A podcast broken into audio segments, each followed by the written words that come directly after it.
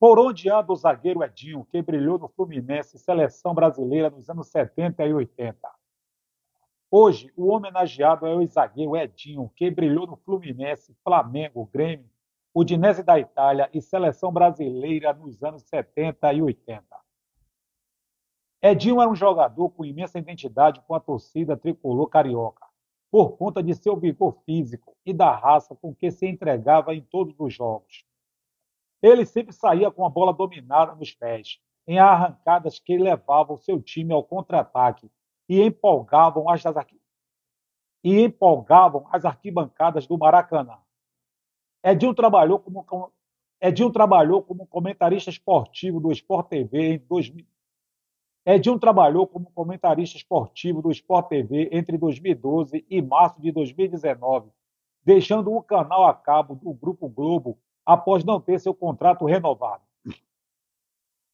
Depois de circular por cabines, depois de circular por cabines de vários estádios e estúdios pelo Brasil afora, a partir de 2019, Edinho voltou ao dia a dia do futebol no Tombense de Minas Gerais, na função de coordenador técnico.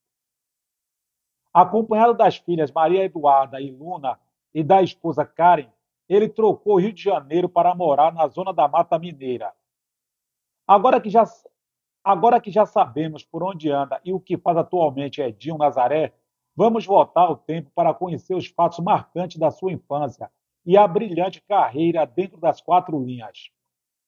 Conhecido no mundo da bola como Edinho, Edno Nazaré. Conhecido no mundo da bola como Edinho, Edino Nazaré Filho nasceu no Rio de Janeiro em 5 de junho de 1955. Edil não teve uma infância fácil, visto que seu pai o abandonou quando ele tinha apenas quatro anos, juntamente com uma outra irmã pequena e a mãe que estava grávida. Sem a proteção paterna, passou a morar com seu tio, seu avô e com sua mãe, além dos seus dois irmãos, no bairro do Leme, na zona sul carioca, próximo à praia de Copacabana. Seu, prim... seu primeiro clube amador foi o Radar, depois o Leme, onde jogava de tudo, de futebol de campo a futebol de areia na praia de Copacabana. Um certo dia, Edinho levou um, um certo dia, Edinho leu no jornal um anúncio do Fluminense convocando garotos para participarem de uma peneira nas Laranjeiras. Com uma chuteira surrada e um par de meias mais adequado para o passeio do que para o futebol, Edinho, que gostava de jogar na meia cancha, foi realizar o teste. Aprovado nas seletivas, o garoto de boa estatura e habilidade ganhou uma chance na quarta zaga da categoria dente de leite do Fluminense. Edinho tinha somente 13 anos quando ingressou nas categorias juvenis do Fluminense. E cinco anos mais tarde, já vestia a camisa do time principal. A primeira participação no elenco principal aconteceu em 26 de setembro de 1973, na derrota para o Figueirense por 1 a 0 em Florianópolis. Florianópolis. Edil fez parte do grande time do Fluminense nos anos 70, que ficou conhecido como a máquina tricolor em decorrência dos grandes times cheios de jogadores famosos. Ele ajudou o Clube das Laranjeiras nas conquistas estaduais de 1975-1976 e depois no time que liderou dentro de campo em 1980. Hum. Por seu destaque no Fluminense, Edinho fez parte do selecionado amador que conquistou a medalha de ouro nos Jogos Pan-Americanos de 1975, na Cidade do México. No ano seguinte, participou da seleção olímpica do técnico Cláudio Coutinho nos Jogos Olímpicos de Montreal, no Canadá. Edinho conquistou muitos títulos pelo tricolor carioca. Edinho conquistou muitos títulos pelo tricolor carioca, incluindo o Torneio de Paris de 1976, o Torneio de Vinha Del Mar de 1976 e a Taça Teresa Herrera em 1977. Convocado pelo técnico Cláudio Coutinho para o Mundial da Argentina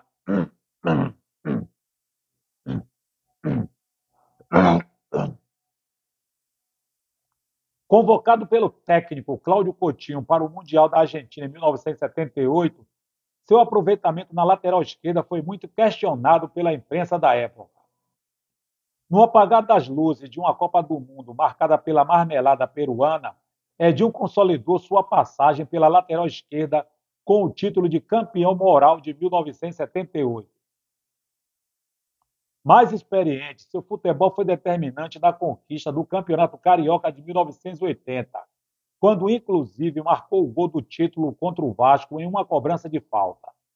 Em boa fase, Edinho foi convocado para a Copa do Mundo da Espanha em 1982. Premiado com a bola de prata da revista Placar, no segundo semestre de 1970, no segundo semestre de 1982, seu passe foi negociado com a Udinese por 500 mil dólares. Nesse meio tempo, disputou sua terceira Copa do Mundo no México em 1986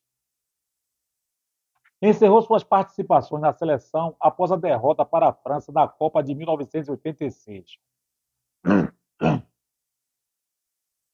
No Scratch Canarinho totalizou 87 partidas, das quais 28 foram pela seleção olímpica e 59 pela seleção principal.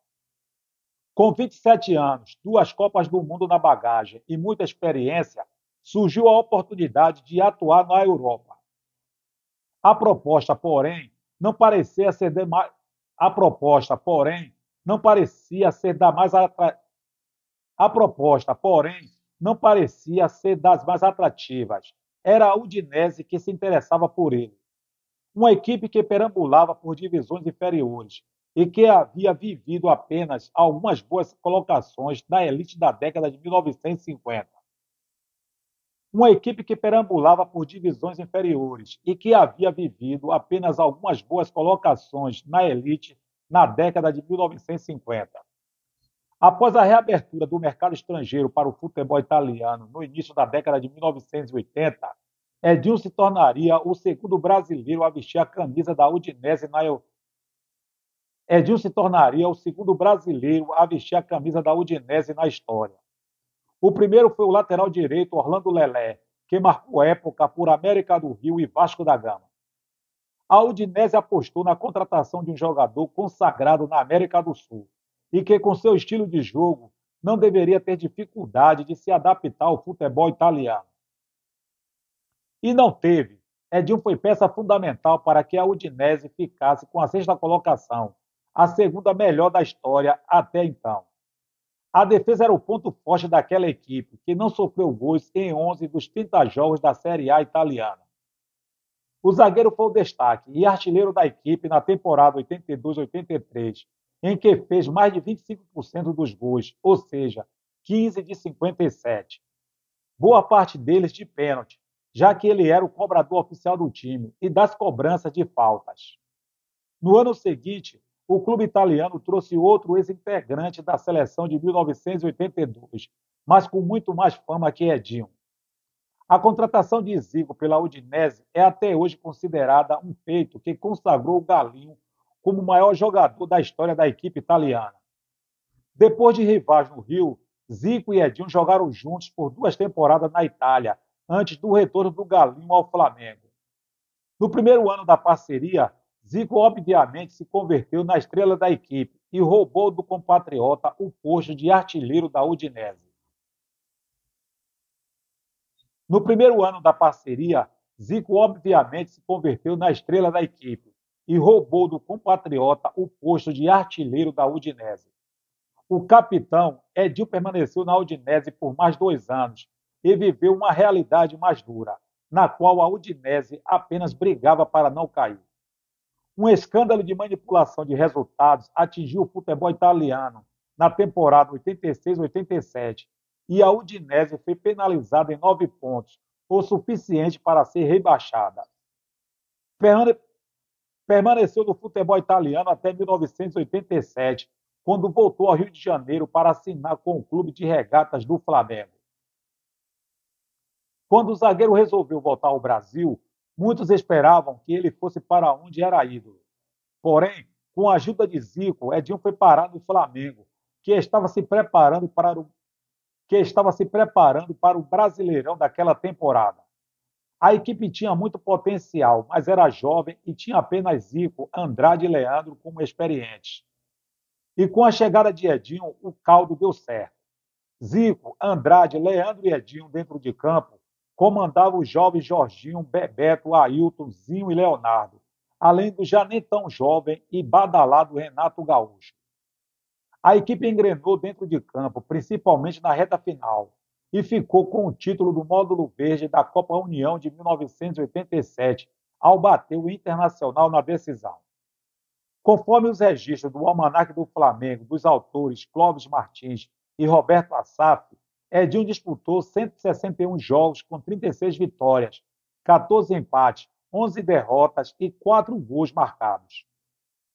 Marcado pela passagem no Flamengo, o zagueiro viveu um breve e frio retorno ao Fluminense em 1988, antes de ser transferido para o Grêmio Futebol Porto Alegrense, onde foi campeão da Copa do Brasil de 1989. Edinho é o 15º jogador que mais jogou pelo Fluminense. Foram 358 participações e 34 gols marcados.